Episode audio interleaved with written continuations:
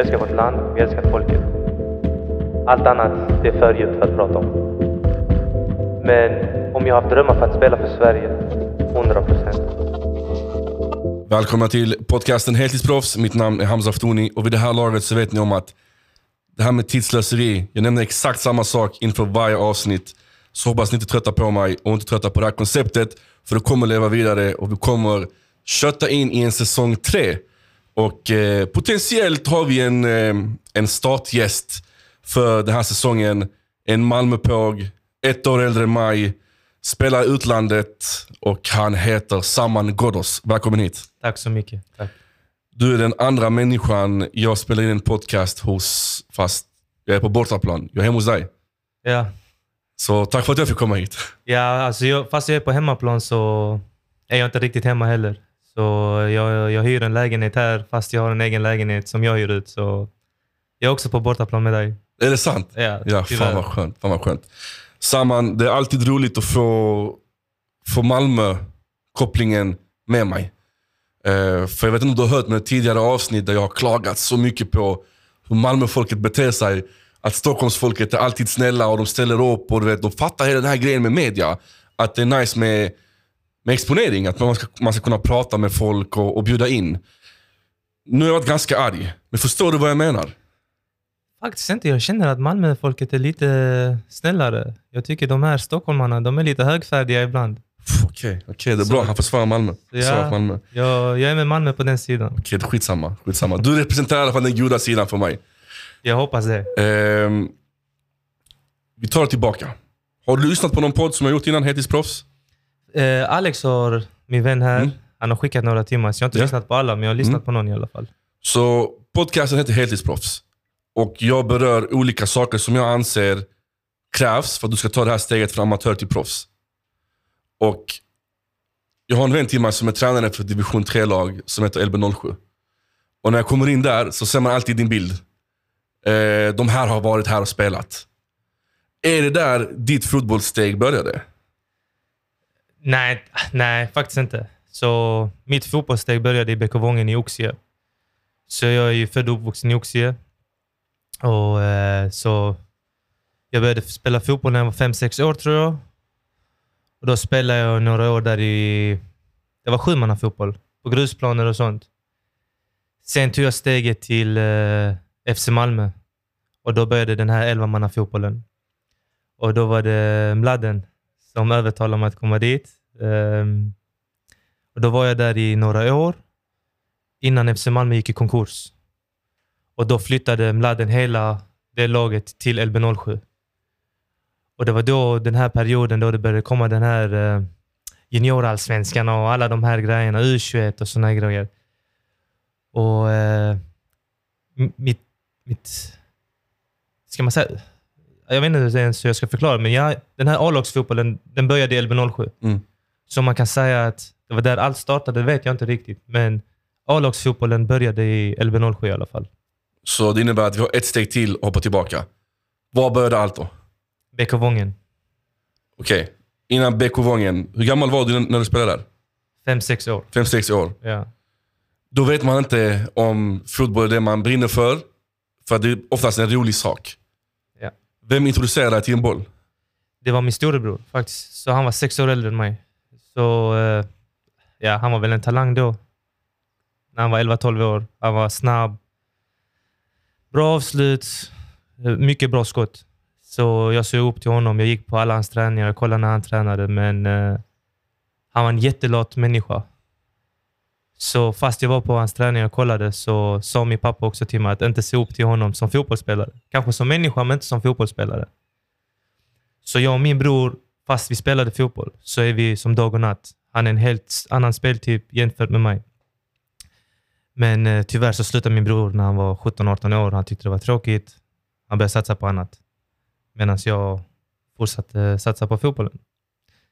Men eh, min bror introducerade mig till fotbollen och det, det var till och med han som ville jag skulle börja spela när jag var 5-6 år. Jag ville ju göra allting. Spela basket, volleyboll, all, allt. Jag vill, alla sporter älskar jag. Och jag hade så mycket energi som liten. Men han ville jag skulle ta ut det på fotbollen. Och din pappa då? Hur visste han vem man skulle satsa på? Uppenbarligen sa han till dig, se inte upp till din bror, så la han krutet på dig, eller? Alltså, än idag så, så säger han att min bror var större talang än vad jag var. Eh, men ja, han ville ändå inte jag skulle vara den här lata typen som min bror. Han ville jag skulle vakna upp tidigt, eh, springa innan skolan börjar, gå och träna, komma hem, äta. Hur gammal är du nu? När han började säga de här, då var jag 16 år, 15-16 år. Mm. När han började väcka mig sju på morgonen. Gå och springa innan skolan börjar. Så ja, det var då han... Det kändes som att han här verkligen vill mitt bästa. Han här vill verkligen... Jag ska gå all in. Och jag minns också, om vi tar det lite tillbaka då, när jag var Ja, vi älskar throwbacks. 12-13 år och då den här 11 fotbollen börjar. Jag var lite bättre än de andra och mina föräldrar ser att fotbollen är en, någonting som jag älskar, utöver älskar. Alltså jag, jag dör för fotbollen. Och Då blev det de här hoten. Sköter du inte skolan, jag tar bort fotbollen från dig. Och Då kom de här föräldrarna, ringde, eh, lärarna ringde mina föräldrar. Ja, det går inte så bra för sommaren i skolan just nu. De ringde tränaren direkt. Och då, alltså jag... jag alltså, att gråta är orättvist att säga hur jag kände, att Mm. jag förstördes. Mm. Och de kunde ta bort fotbollen en vecka från mig. De hade jättelätt för det. Var det något som funkar på det då? Började du kämpa extra mycket? I skolan? Mm. Nej. Alltså ja, jag, gjorde, jag gjorde alltid mitt bästa, men ibland var det inte tillräckligt. Men såklart när jag tänker i efterhand, såklart ju kunde jag göra mer. mer. Alltså jag kom för sent för jag ville spela fotboll mot de här äldre i skolan. Så därför kom jag sent till lektionerna och det bara blev... Jag var inte koncentrerad, jag bara tänkte på fotboll. Jag tänkte på, bara på fotboll hela tiden. Hur såg dina betyg ut i slutändan? Klarade du dig? Ja, ja, alltid. Ja, men såklart, jag, jag, mina föräldrar är iranier, jag är iranier, så godkänd, Läkare eller ingenting? det, godkänd är inte tillräckligt. Nej, det nej. måste vara lite bättre än godkänd. ja. Så eh, tyvärr kom jag bara med godkänd. Och, klart, lite bättre betyg i vissa grejer, men de, jag tror inte de blev nöjda, men de var okej med det till slut. Jag tror att de kanske är nöjda idag. Det hoppas med, jag. med spegeln framför sig. Det hoppas jag. Mm. Såklart de hade velat ha lite mer. Man är aldrig nöjd, men de tycker fortfarande än idag att skolan är prio ett. Är de fortfarande så här, typ, ja men plan B, tänk om du skadar dig, tänk om någonting händer. Nej, de, de tänkte faktiskt aldrig så. Nej. De tänkte aldrig så. Eh, De, de visste vad jag ville. De ville jag skulle satsa på det, men de tyckte att det är jätteviktigt med skolan. För skolan kan fortfarande hjälpa dig i fotbollen. Hur du tänker och disciplin och allt. allt. Att komma i tid till skolan gör att du kommer i tid till träningarna. Och är du inte i tid i träning, till träningarna, då tränaren får lite spel på dig och det bara blir problem och problem. Och det har de 100% rätt i. Skolan, matte, allt, alla ämnen kan 100% hjälpa dig till fotbollen. 100% och det står vi. Och jag önskar jag lyssnade på mina föräldrar tidigare än vad jag började göra. Vem var det som ledde dig på, på rätt väg tillbaka in igen? Med vad? Ja men så här, skolan tog fokus från fotbollen, man tappar lite så här, okej, vad gör jag? A, B, C. Vem var det som höll dig i styr? Jag själv. Jag själv. Eh, Såklart, jag hade alltid vännerna vid min sida. Från, från då, jag, jag, alltså... 13, jag vet inte ens hur gamla vi var. Jag är fortfarande... Jag ska inte säga bästa vänner, det är familj till mig nu, för jag är fortfarande med dem än idag. De hjälpte mig, familjen hjälpte mig, så såklart har de alltid rätt mig på rätt väg, men i slutändan är det jag själv.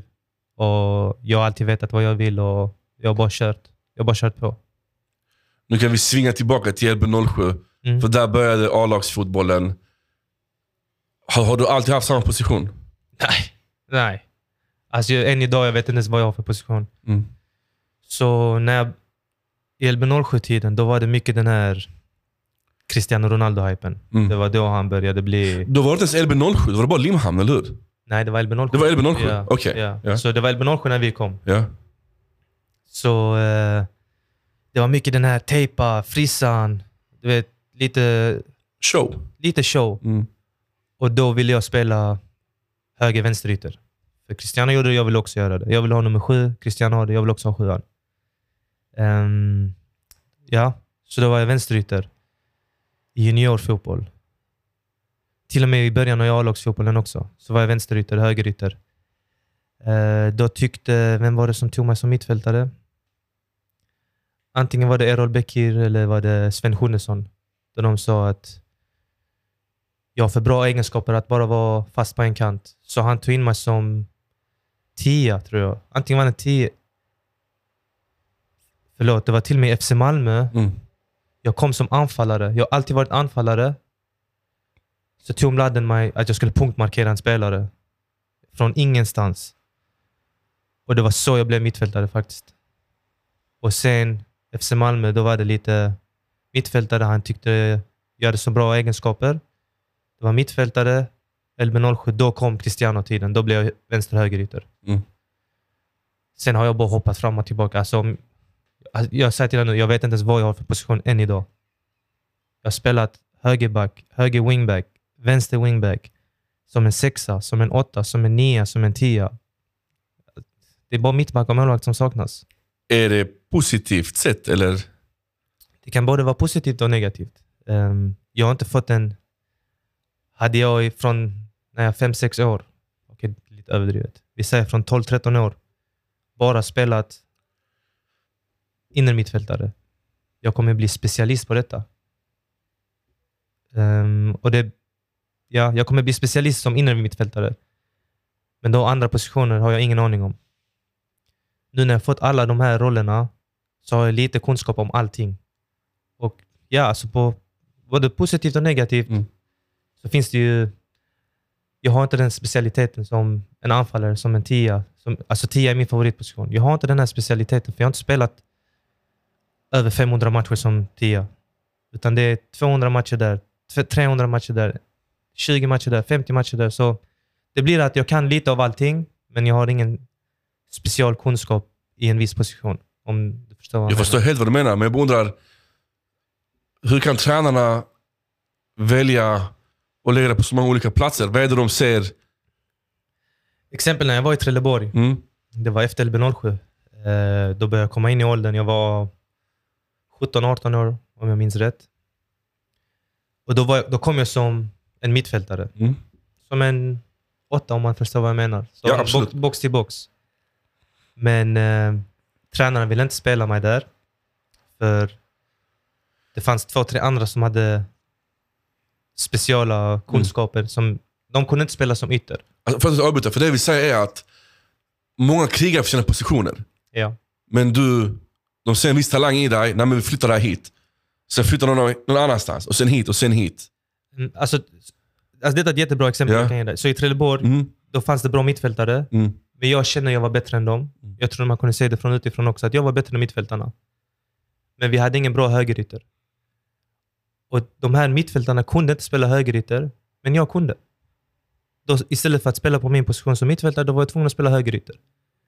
Och istället var jätteduktig som innermittfältare. Jag blev en bra ytterspelare. Så det är sådana här grejer som har enligt mig förstört lite för mig. Att jag inte kunnat ta det till högre nivå tidigare än vad jag gjorde. Så ja, det förstörde lite för mig, enligt mig. Känner du att det har förstört för dig än idag? Eh, nej. Nej, för eh, nu har jag ändå kommit upp i 28-29 års åldern. Det hjälpte mig. Eh, såklart. Alltså nu, när jag säger att det förstörde för mig var att jag kunde tidigare kunna utvecklas som innermittfältare, som tia, vad det nu än var.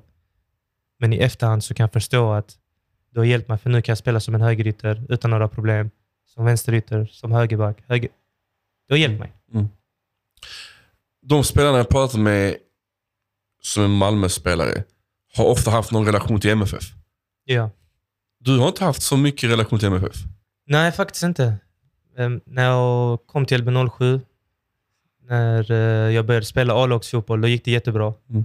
Då, då var det någon provträning man kunde göra. Inte en provträning, det var en...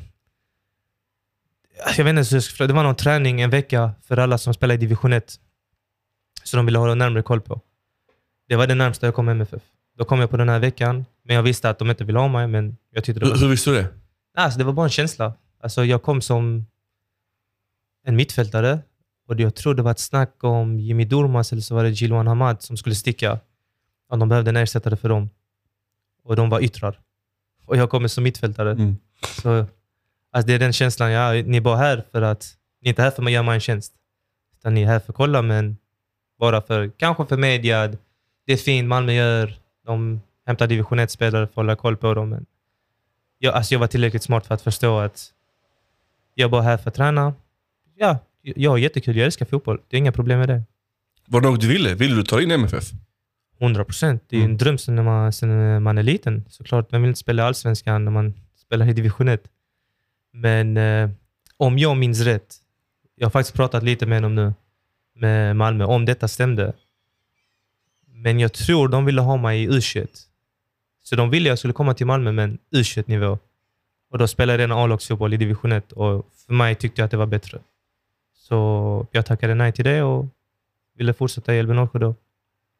Ja, nej, för det slog mig mitt under, intervjun. Jag bara, jag har inte läst någonting om MFF och Samman på något, när jag har researchat. Nej, inte, Nej. inte när jag var ung. Jag, jag, efter när jag kom till Allsvenskan spelade i Östersund så Mm. har jag för mig de la ett bud. Jag är inte säker på det heller. Då la Malmö ett bud till Östersund, men jag tror klubben redan tackade nej till det direkt. De, jag tror inte ens de behövde nämna det till mig. Mm. I efterhand sa de det nog till mig. Din session innan Allsvenskan, kände du att eh, Östersund var det laget du ville komma till? Nej, absolut inte. Nej. Absolut inte. Så då var det två år jag hade gjort det bra i, i Superettan med Mm. Syrianska. Precis. Och eh, då kom det snack om Kalmar och när det kom snack om AIK, då blev jag så, jag vill, jag vill, till, AIK, jag, jag vill till AIK. Mm. Och då sa mina agenter, men Östersund vill också ha dig. Då visste jag inte riktigt vad Östersund... Östersund? Mm. Jag mötte dem precis i Superettan och de har precis kommit upp. Jag, jag vill inte gå till ett sånt här lag. Jag vill gå till eh, AIK. De här som slåss om att vinna titeln varje år. Ska jag gå till Östersund? Och då sa de, men de har den här tränaren Graham Potter. Kan du bara snacka med honom lite? Jag bara, ja okej, låt han ringa mig. Alltså det var ett tio minuters samtal. Det behövdes för att övertyga mig. Jag sa, jag vill inte ens vänta en månad, för jag tror jag skulle sticka efter en månad. Jag vill sticka dit nu. Mm. Jag bara, jag, jag tar första flyget nu. Jag vill träffa honom. Jag vill träna för honom nu. Jag vill börja nu. Så han, han förändrade allt. Var det någonting han sa eller var det hur han sa det? Det var väl lite både och. Ja. Får vi veta? Alltså nu minns jag inte. Jag minns bara att jag fick gåshud av det Mm. han sa. Alltså, det motiverade mig. Det gjorde mig så redo att alltså, ja, flyga dit nästa dag. Jag var så redo att träna. Alltså, jag var så redo att spela fotboll för honom. Inte ens för mig själv. Jag ville vinna för honom. Mm. Du nämnde en grej som jag fortfarande fast vid. Du sa inte agent, utan plural. Agenter. Ja, så när jag spelade i Syrianska så skaffade jag mig agenter. Mm. Men det är ett företag. Okej. Så det var tre agenter som jobbar för en och jag hade kontakt med allihopa. Okej, men då är jag med. Ja. För att det är alltid olika visor med agenter och höger och vänster. Eh, så jag vill bara så här tydliggöra. Ja. Men okej, Graham Potter, Östersund. Sjukt karismatisk tränare. Han lockar över dig och några andra spelare. Ja. Och självklart, det som sitter fast i allas minne är ju en resa i Europa. Är det också ditt minne? Nej, det är hela resan om jag ska vara helt ärlig. Mm. Ja, hela resan. Från första dagen till slut.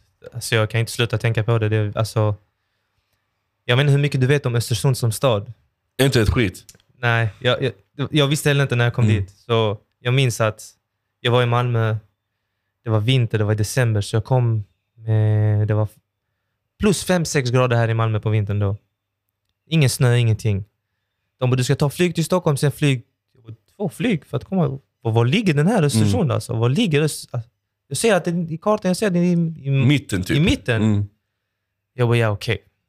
Ett- En timme dit till Stockholm, en timme till Östersund. Inga problem. De öppnar flyget. Det är som någon boxar mig. Det var som att jag fick en box i huvudet av den här kylan. Mm. Första dagen minus 27 grader. Alltså jag har aldrig varit med om någonting liknande. Minus 27. Minus Vi repeterar. 27, ja. Shit. Så, alltså jag minns, jag, jag, när, när jag bara andades, alltså, det blev is i näsborrarna. Det är helt sjukt jag ska förklara. Men ja, det, var, det var första dagen där. Hur är träningsförhållandena när det är så kallt? Så de var ju ändå ganska nya till uh, allsvenskan, så jag skulle inte säga att förutsättningarna med pengar var så bra då. Ehm, vi tränade inomhus i en... eh, Det var en konstgräsplan som var inomhus och där var det bara, bara minus 5 till 10. Shit. Ja, vi kunde inte träna på arenan för un, under gräset så de här järnrören hade fryst till is. Och ja, det var någonting konstigt. Och utomhus då var det för kallt. Det var ju minus, Mm. allt från minus 15 till 20. Och det är för kallt för att träna i. Så vi fick nöja oss med, nöja oss med att det var minus 50 till inomhus. Det var träningsförhållandena. Och hur lyckades Graham då hålla ihop er som lag med alla de här förutsättningarna? Eller de inga förutsättningar, för det känns som att det bara är nackdelar. Ska jag vara helt ärlig, när jag tänker tillbaka, jag vet inte ens hur han lyckades. Hur han lyckades motivera oss varje dag att komma till den här... Alltså du kunde inte ens köra på vägarna, det var is på vägarna. Du, kan inte ens, du kunde inte ens gå. Så jag vet inte ens hur han lyckades motivera oss till att komma varje dag. Men alltså vi alla gjorde det motiverade, helt glada att vi var redo för träning. Varje dag. Varje dag vi var redo, träna hårt, vinna. Vi ville vinna. Var du där i samma period som eh, Suljevic, Smile? Ja. Mm. Han har också varit med i podden. Ah, okej. Ja. Ja, ja, det såg jag. Det Mm. såg jag ja. Hur, hur var er relation? Fantastisk människa. Ja. Jättebra relation. Vi kan än idag fort, fortfarande prata. Fantastisk människa. Jag sa ju att mitt största minne av Östersund var Europaspelet. Mm. För där var det hela resan. Är det något specifikt du kan dra ut ifrån om det här minns jag extra starkt? Alltså, det är så svårt att säga för det är så mycket. Såklart, man kan inte glömma att vi slog Arsenal på bortaplan. Det var det jag ville guida dig in på. Nej, men innan det då måste vi ta oss paukmatchen. Mm. Då vi ligger under efter första matchen med 3-1. Och alltså efter matchen, Graham är så stolt över oss och han bara, jag vet, jag vet att vi kommer vinna 2-0. Alltså jag vet att vi kommer vinna 2-0 på hemmaplan. Vi kommer döda dem. Alla, alla är så glada fast vi har förlorat 3-1. Alltså vi, jag vet inte ens vilken känsla jag ska förklara till dig. Vi har en flygresa hem. Alla, vi dansar hur glada vi är. För vi vet att vi kommer spräcka dem 2-0 på hemmaplan. Jag gör intervjuer. Vi kommer vinna 2-0. Var redo 2-0. Vi kommer gå vidare till Europa. Vad händer 2-0? Vi vinner. Och då gör jag två mål också. Så alltså, den här känslan han gav oss, den här eh, självförtroendet och allt det här, det är på en helt annan nivå. Helt annan nivå. Är han taktiker också, eller kör han mycket på känsla? Nej, han är allt. Detta är världens bästa människa. Inte tränare, han är världens bästa människa.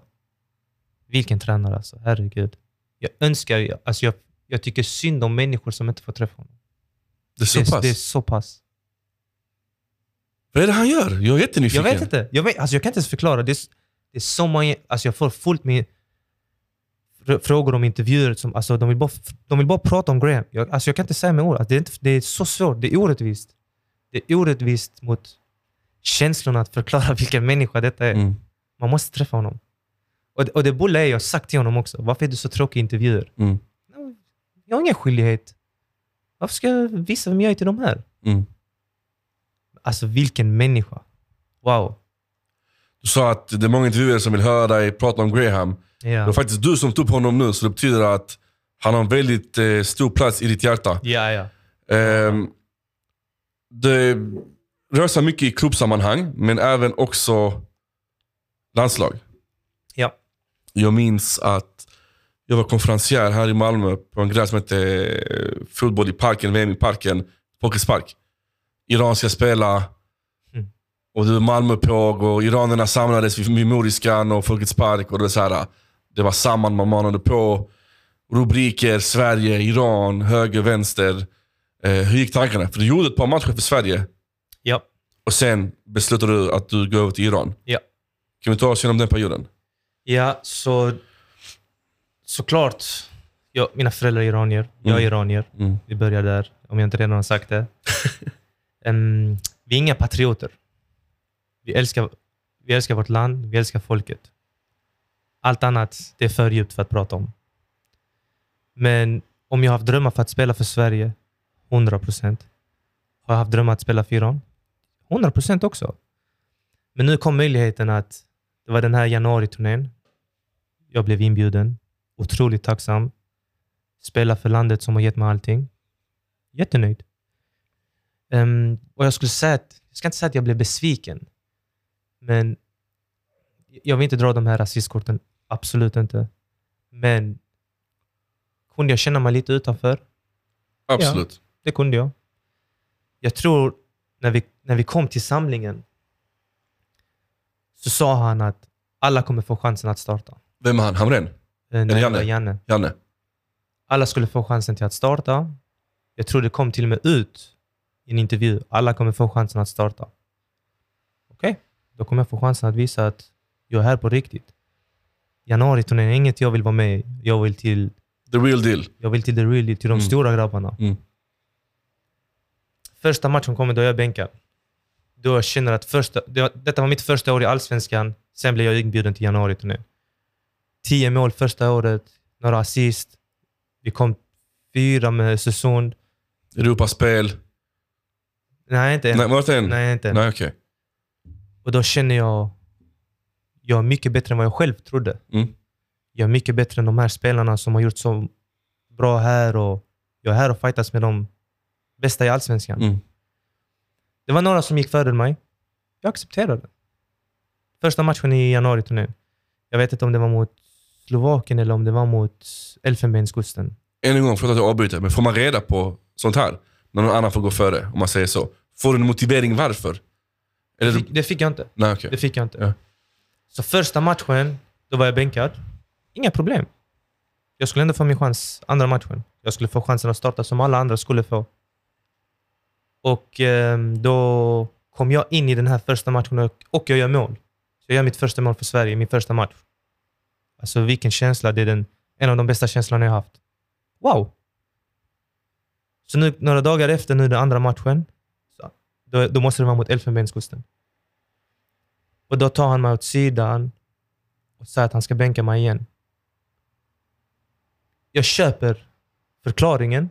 Jag är tacksam att han kommer till mig. Men alla skulle få chansen att starta. Mm. Och jag tror det var jag och en till som inte fick chansen bara. Antingen var det, det det måste ha varit jag och Ken Sema Mm. Som inte fick chansen att starta, men alla andra fick chansen att starta. Tog på mig lite faktiskt. Men... eh, Var det något du sa till honom? Nej, eh, det, alltså, jag köpte hans förklaring varför jag inte kunde starta. Mm. Men fortfarande så blev jag skit- Såklart. Jag blev såklart. skitarg. Mm.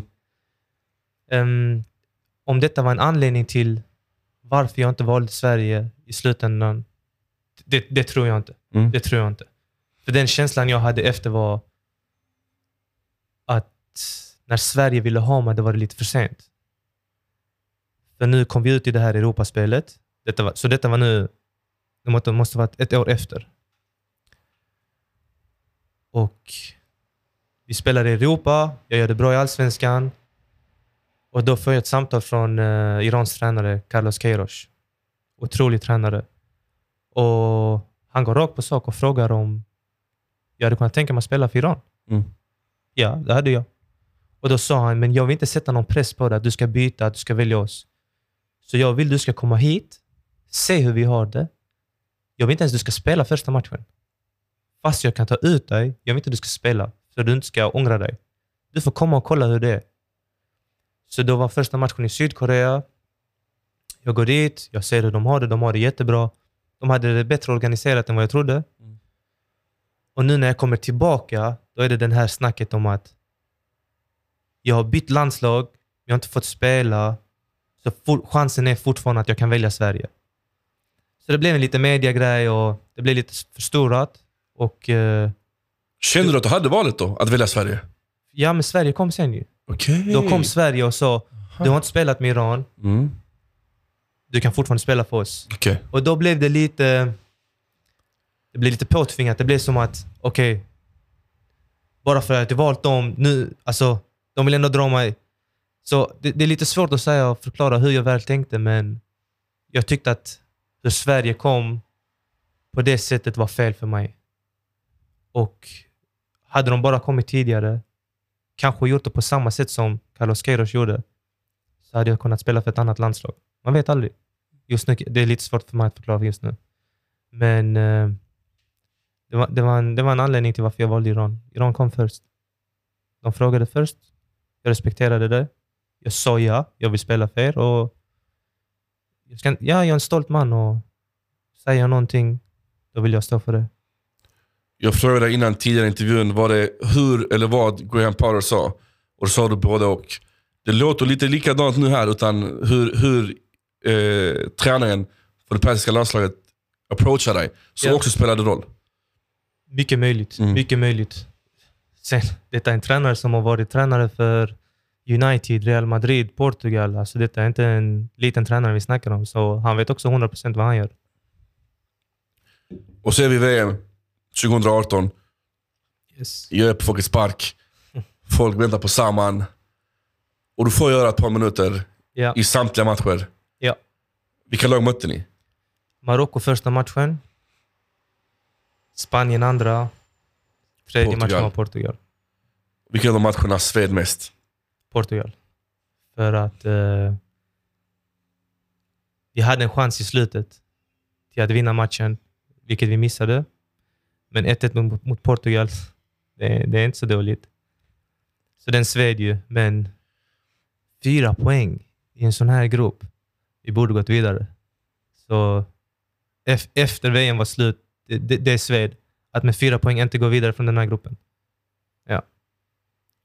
Hur ser din landslags eh, förutsättningar ut idag? För det var VM som etsade sig- etsade sig fast i minnet. För det här snacket, Sverige, Iran, lalala. Ja. Det känns som att det dämpat sig lite. Ja, det, det är för att det är Iran. Det är inte Europa. Så därför dämpade det sig lite. Men några månader efter så var det asiatiska och då kom vi ända upp till, eh, ända till semifinal. Vi förlorade semifinalen, men eh, det är inte så dåligt att komma till semifinal i asiatiska. Det var lite dåligt för förväntningarna var att vi skulle vinna. Och det var den perioden, så efter asiatiska, det var i november, december, då blev jag avstängd efter. Så fem, sex månader så spelade jag inte fotboll. Mm. Med klubb eller landslag. Så, så det blev tyst från min sida. Det här kan vara ett känsligt ämne. Och du ledde oss in på det ganska snyggt. Tack för det. Ja. Ehm, jag skulle ta ord ur munnen på dig. Och du är en vältalig man. Så, vad hände? Ja, så det är så mycket som gick fel. Ehm, från min sida, från klubbens sida, klubbarnas sida, från agenternas sida så var det jätte, jättemycket fel. Så jag vill inte gå in på namn. Jag vill inte kasta någon eller säga att de borde gjort så eller så. Jag tar, jag tar jättestor an- ansvar för detta. Men jag åkte till Spanien med eh, hopp om att byta klubb. För eh, jag blev lite stressad med att transfern stängde. Och jag, Östersund till... exakt, till Mm. Spanien. Mm. Så jag hade varit två år i Allsvenskan, två och ett halvt år. Och jag kände om jag inte sticker nu, då börjar det bli lite stressigt. För jag var i 24-årsåldern. Och det var många som hade lagt i mitt huvud, om du inte går utomlands nu, då kommer du aldrig gå utomlands. Så det var lite mycket påtryckningar. Ehm, jag gick till Spanien stressad, har inte sovit på några dagar. Med, med påtryckningar om att om jag inte gör en transfer det här fönstret, då är jag fast i Allsvenskan. Från dina agenter då? Från runt om. Okej. Runt om. Mm. En, nej, jag skulle inte säga från agenterna. Faktiskt inte. Mm. Så nu åker jag till Spanien, Spanien med, eh, med, med troende, med, eller inte troende, jag ska säga att jag ska jag säga att jag blev lurad. Lite, lite både och, om Mm. att Du fick inte höra hela sanningen. jag fick inte höra hela sanningen. Jag fick höra att budet var accepterat. Så nu är det upp till mig om jag vill skriva kontrakt eller inte. Och med, med lite dålig sömn, för det var en lång resa till Spanien. Eh, bussresa, tågresa och allt det där. Stress, jättemycket stress faktiskt. Mycket hopp om att komma och spela äntligen, äntligen utomlands. Så, så skrev jag det här kontraktet felaktigt. Jag borde inte gjort det. Vad innebär felaktigt? Jag inte borde skrivit kontraktet. Okej, men det var något fel på kontraktet? Det var fel på kontraktet Okej, också. ja. Ja. faktiskt, det var det också.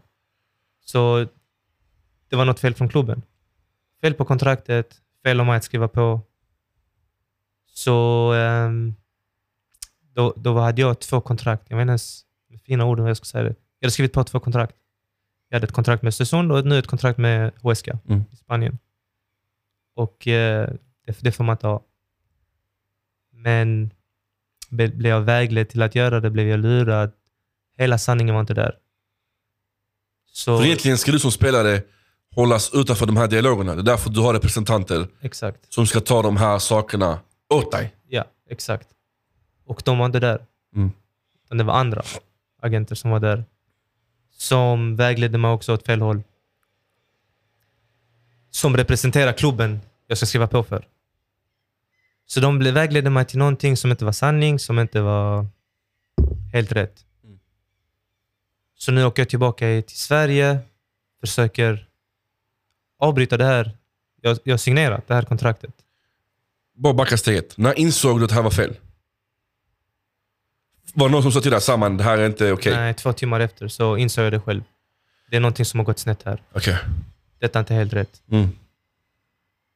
Och samtidigt som jag får samtal från eh, klubben i Östersund. Kom hem nu. Så då börjar jag inse att det är, det är någonting fel här. Det är något som har gått jättesnett. Så nu åker jag tillbaka till Östersund. Fortsätter spela matcher. Som om ingenting har hänt. Fortsätter göra mål. Fortsätter spela som att ingenting har hänt. Men eh, intresset för mig har, istället för att öka, så har det minskat.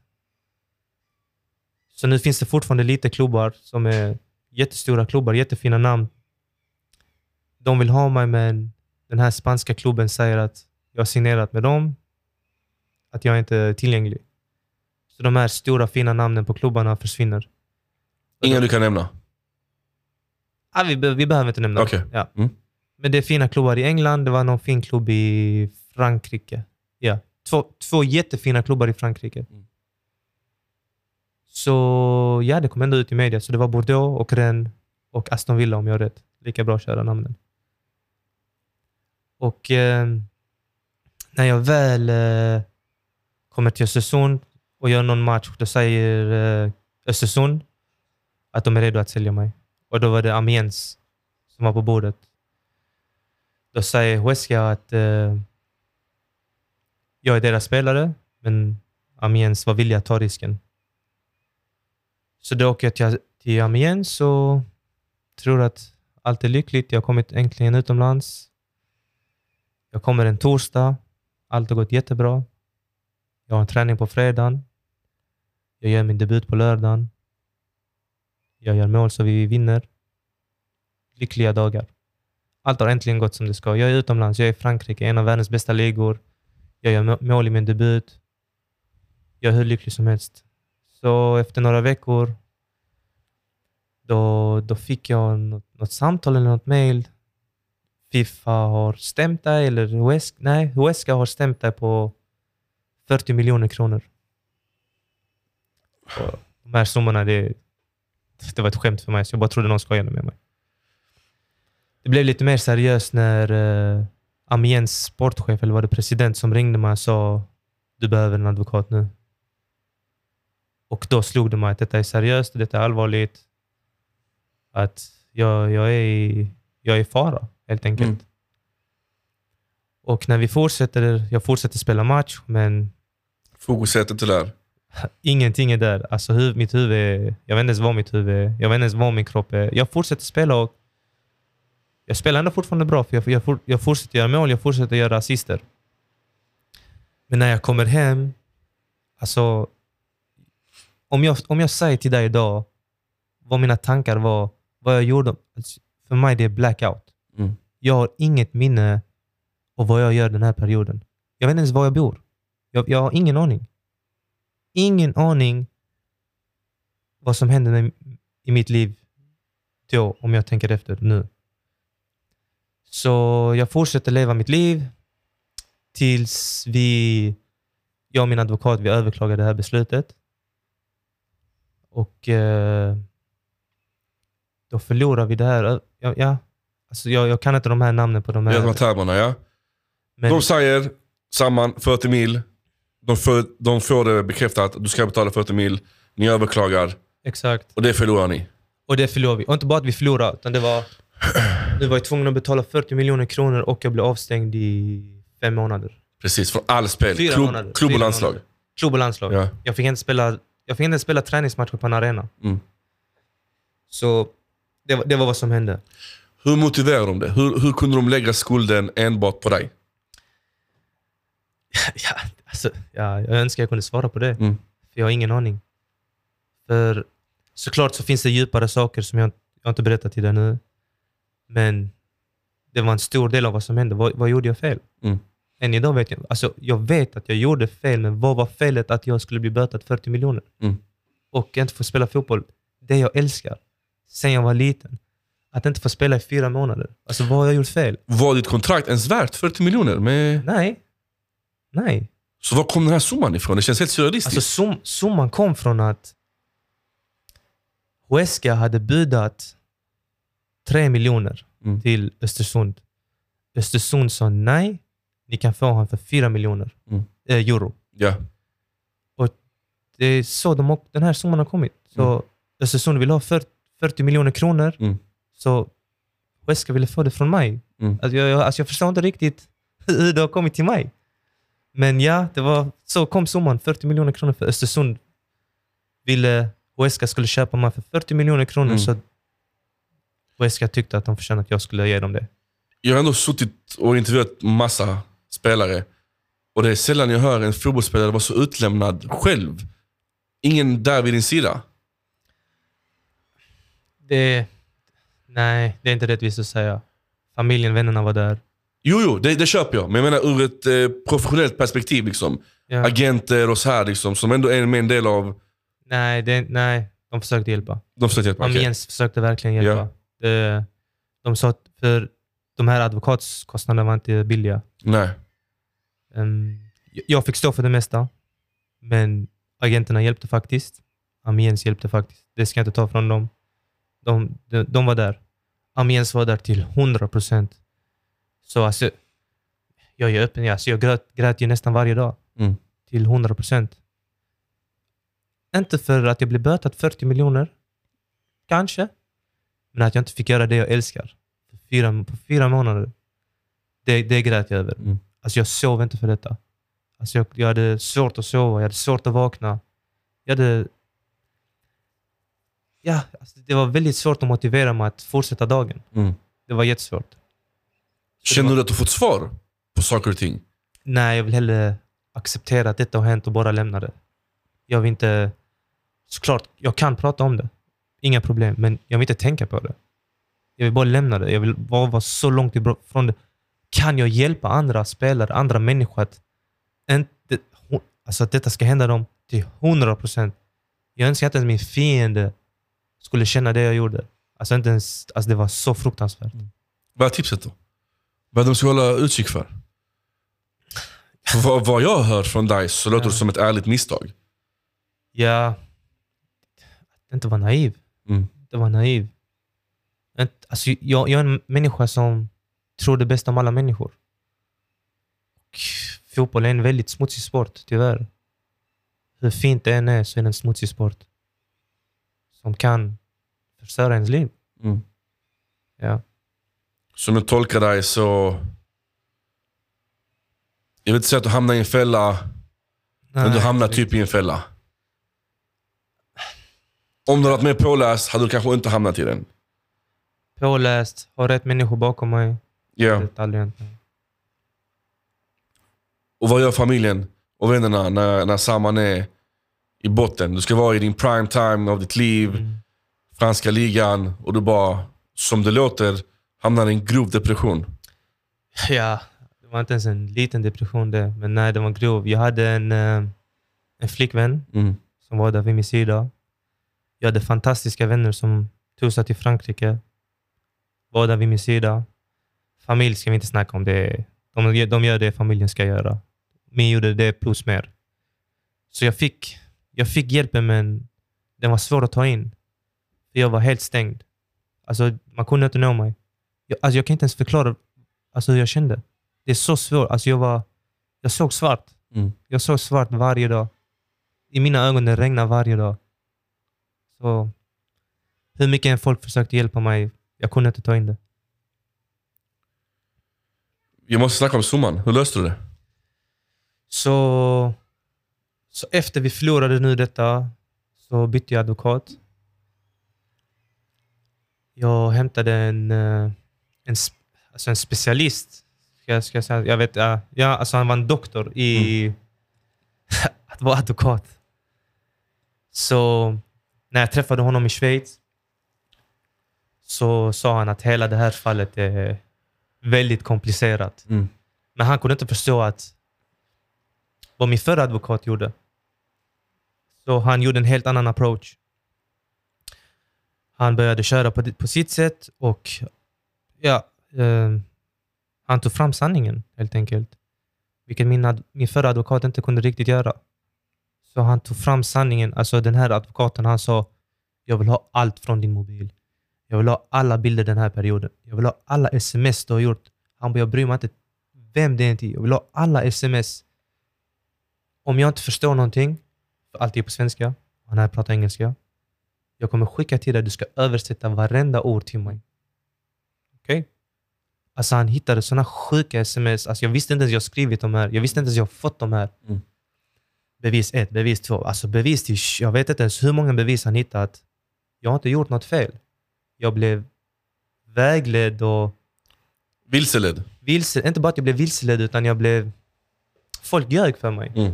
vilket jag inte ens själv visste. Utan han kunde ta fram bevis från det här mejlet till det här, till det, höger, vänster. Alltså han bara, och nu har vi ju överklagat till KAS, vilket är det allra, allra högsta. Mm. Han bara slaktade allihopa. Alltså han började bränna Fifa. Mm. För, ehm, detta var under corona nu, det här, eh, den här rättegången Mm. som det var Skype, det var någon, någon här Zoom, det var någon, något konstigt möte. Mm. Den här rättegången då. Och han bara bränner Fifa. Alltså, jag blev så glad. För, det, alltså för mig är det Fifa en del av den här, det här hatet jag har mot dem. Mm. För det är de som också satt hit mig för någonting jag inte ens har gjort.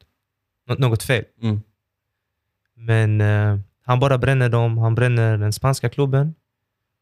Och eh, till slut kom det att jag inte gjort något fel. Så de här 40 miljonerna försvann och de sa att jag inte behövde vara avstängd. Ja, det var lite för sent att höra. Mm. Och då säger min advokat, vi har ju vunnit nu. Vill du stämma tillbaka dem? Precis det jag tänkte fråga dig. Vad händer här? Nej. Tom, alltså jag vill inte höra den här klubben. Jag vill inte höra Fifas namn. Jag vill inte, bara låt mig vara. Snälla. Bara låt mig spela fotboll. Låt mig göra det jag älskar. Jag vill inte betala advokat. Jag vill inte, alltså jag vill, bara låt mig vara. Bara låt mig göra det jag älskar. Snälla. Ta bort mitt nummer. Typ, den känslan hade jag. Och sen så har man ju oftast en stämpel. Följde den med dig trots att du blev friad? Nej, inte riktigt. För alltså jag vann ju fallet. Alltså, Vad är det jag ska bli stämplad för? Typ, idiot. Såg liksom klubbarna på det på samma sätt? Förstår du vad jag menar? Nej, jag tror inte detta hade någon, något, något med personlighet att göra. Jag Mm. tror bara att många tänkte, kanske en, en idiot, att eh, jag inte vet vad jag skriver på. Den stämpeln bryr jag inte mig så mycket om. Uppenbarligen så följde inte den här stämpeln med dig så långt in. Vad hände efter detta? Du skrev på till en ny klubb. Ja, så efter min avstängning, så nu har jag varit avstängd i fyra månader. Jag får spela en, en eller två matcher. Sen kom den här corona. Mm. Så, alltså den, den förstörde ju allting. Så nu när jag ska komma tillbaka nu, för de här fyra månaderna, jag tränar ju som, eh, alltså som jag aldrig har gjort för. Mm. Två, tre träningar varje dag. För när väl den här avstängningen är slut, då ska jag komma tillbaka som en maskin. Så jag hann spela en, en eller jag minns inte riktigt, en eller två matcher innan corona blev kaos. Och då stängdes ligan av. Och då kom beslutet att det var tio matcher kvar av eh, ligan. Men eftersom vi låg under strecket, de här, fast det var tio matcher kvar, så beslutade Frankrike, eller vem det nu är, Förbundet typ. förbundet att så som tabellen är just nu så avslutas det. Och då var vi under strecket. Mm. Så vi åkte ner till League 2. Och eh, jag tyckte att jag var för bra. Alltså, ja, enligt mig var jag för bra för att spela League 2. Och eh, jag ville röra mig vidare. Och då fanns Brentford där. Jag hade hört om Brentford innan. Jag har hört om tränaren, hur de spelar. Och eh, de ville värva mig. Och jag hade turen att komma dit. Hade du samma känsla från den tränaren som med Graham? Alltså Graham har lagt ribban jättehögt. Det har han. Alltså det är lite synd om andra tränare jag träffar. Nej men... Eh, han är en typisk dansk, om du förstår vad jag menar. 100 procent jag förstår. Ja, så han är rak på sak. Mm. Fyrkantig. Ja, ja. så... Ja, på ett sätt gillar jag det också såklart. Han var rak på sak. Han, sa, han såg det han gillade och han sa vad han tyckte och tänkte. Och jag gillade det. Det var helt ärligt. Rakt på sak. Okej, okay, då kör vi. Blev du en startspelare? Nej, för detta tar jag 100% på mig själv. Jag kommer dit utan att ha spelat fotboll på avstängt fyra månader. Sen corona? Plus corona två, tre månader. Så alltså, jag är som en amatör. Så jag tror inte jag visar mig hur bra jag kan verkligen vara. Fick jag chansen? Tveksamt. Gav dem möjligheten att få tillbaka rytmen, att visa vem jag är? Tveksamt. Så allt var upp till mig själv. Jag var tvungen att träna extra, vilket jag gjorde. Men att träna och få den här matchrytmen, det är inte samma sak. Jag, jag kände att jag behövde minst fem matcher i rad.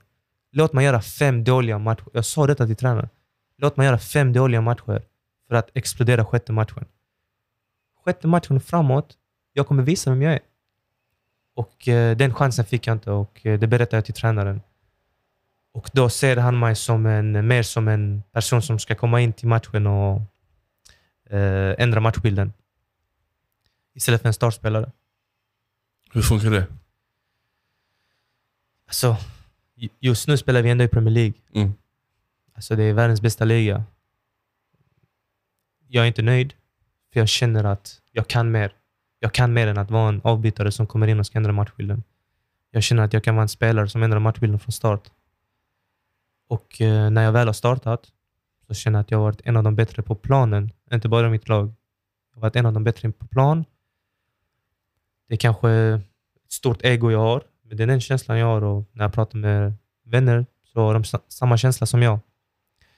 Så just den känslan jag har idag är att jag klarar av att vara mer än en spelare som är bänkad. Hur länge kommer du orka hålla motivationen uppe innan du börjar själv känna att ja men Premier League, världens bästa klubb, men jag vill ha mer spring i benen, mer matcher att spela. När känner du att det kanske är dags att, för att inte börja spela nu så rör jag mig? Alltså det är också svårt att säga, för jag vill spela Premier League. Ja. Jag, vill spela, jag vill vara i världens bästa liga.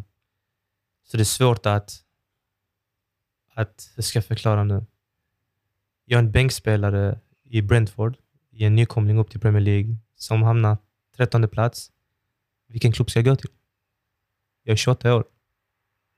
Det finns nu spelare som är 17-18 år som bombar in 30 mål. Det är lite svårt att, alltså från en agents perspektiv, att göra någonting. Mm. Så ska jag säga till agenten, hitta någonting? Eller ska jag bara försöka bevisa till tränaren att jag är bättre än vad du tror? Så det är lite svårt att säga. Jag är en, jag är en väldigt svår position just nu att välja vad jag ska göra. Utan ska jag bara kötta på? Ska jag röra mig vidare? Det är ett VM som väntar i hörnet. Jag måste spela. Så det är ett litet dilemma jag har just nu. Tror du VM kan vara... Visa ännu en gång för din tränare, okej, okay, det här var du gå miste om. Men VM är till vintern. Mm. Ligan börjar redan i augusti. Vad ska jag från Just augusti det. till eh, november? Just det. Ja. Hur går dina tankar då? Jag, jag har ingen aning. Det är så svårt att säga. Mm. För eh, Jag har snackat med tränaren i Iran. Eh, han vet att det är en tuff period just nu där jag inte spelar så mycket. Men det är en tillräckligt bra nivå. Det är världens bästa liga än, igång, än en idag.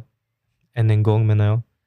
Så det, den träningen jag får, de här B-lagsmatcherna, u matcherna det är Arsenal och Chelsea vi möter. Alltså. Det är, de som inte fick spela till helgen med Chelsea, det är de som kommer att spela de här matcherna. Precis. Så det är fortfarande en tillräckligt bra nivå för att kunna starta i VM och kunna spela 90 minuter. Det är tillräckligt bra, det är det. Men är det 100% av mig själv? Eller är det 80%? Så alltså, det, det är någonting jag kämpar med just nu, att veta vad jag ska göra faktiskt. Mm. Jag känner många i Malmö och jag har fått en fråga med mig. Eh, Så nu, beroende på när det här avsnittet sänds, men många undrar. Ser vi samman i Malmö snart? Alltså vet du hur många gånger jag har fått den frågan? Jag, jag lovar dig, jag, jag har fått den också typ tio gånger. Om dig. Bara vägen hit senaste veckan. ja, ehm, att spela i Malmö hade varit en dröm. Men jag känner att jag är tillräckligt bra att spela i Premier League just nu. Det skulle inte vara rättvist att bara ge upp för att komma på utlåning eller helt komma till Malmö FF just nu. Så om du frågar mig så är det inte rätt steg just nu. Om några år, kanske. Vem vet? Jag känner alltså hur jag är med min kropp, hur jag hårt jag tränar utanför fotbollen. Att jag klarar, jag klarar till 100% minst fyra år i Premier League. Det är den känslan jag har nu. Mm. Klart kan det ändras om 30, 30 om, om tre månader kan Mm. det ändras. Men eh, Ditt Ja. självförtroende samman, var kommer den ifrån? Trots alla motgångar, alla smällar. Det känns som att självförtroendet är fortfarande intakt. ja, alltså, ja, jag vet inte. Jag bara, jag går väl på fakta. Eller? Jag känner att, jag, ja, jag vet faktiskt inte. Jag har ingen aning. Det, var, det har väl alltid varit där, men såklart är det fakta också. Det är vad jag bevisar på träningar, på matcher, dag in, dag ut. Det är väl eh, det är självförtroendet såklart. Man måste ha, en själv, man måste ha ett alltså, extremt självförtroende för att klara sig utomlands. Mm. Svensk fotboll med, utanför Sverige, det är en jättestor skillnad. Och det försöker jag säga till de många också som är i Sverige. Det är jättestor skillnad. Du måste ta för dig. Det är inte den här snälla pojken du kan vara Mm. utomlands.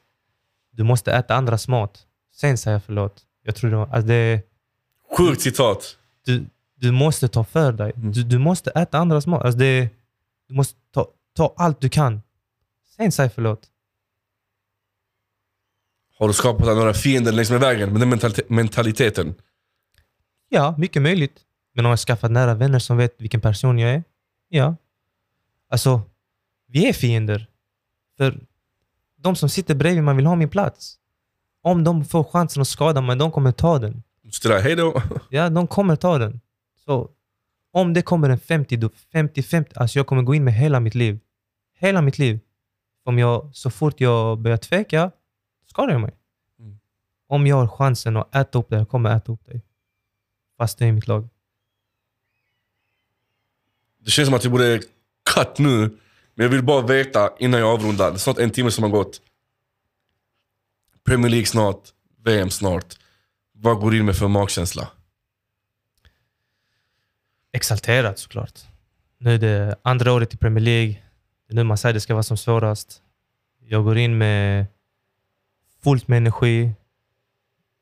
Jag har nog aldrig varit så här bra, bra tränad, så bra fit till en försäsongsträning. Jag känner mig hungrig, jag vill bara sätta igång helt enkelt. Jag vill ligan ska börja nu. Jag vill VM ska börja nu. Irans stolthet i Sverige. Du har jättemycket support bakom Ja. dig, i Malmö i alla fall. Ja. Så det, det kan du ge dig in på i årets VM. Vet du vem Chunks är? I England? Ja. Ja. Så han brukar göra vissa deals med vissa spelare. Okej. Så han har gjort olika deals, typ såhär, men gör du mål, gör du en viss målgest. Som de två kommer överens om. Om du gör mål i Premier League, vilket jag hoppas att du gör. Kan vi komma överens om en målgest, jag och du? 100 procent. Ska vi göra det? Ja, men det är inte många mål jag gör. Nej, men om du gör det målet, så Ja. vet jag ju att den är dedikerad till oss i alla fall, på heltidsproffs. Det, det beror på vad det är för målgest. Men ja, jag, Vi, vi kommer överens om någonting, off mic. Vi spelar in något roligt här med telefonen. ja. Vill man kolla den, när du väl gjort målet, så släpper vi den på, på vår sida. ja, det låter bra. Härligt. Samman, stort tack. Tack så mycket till dig.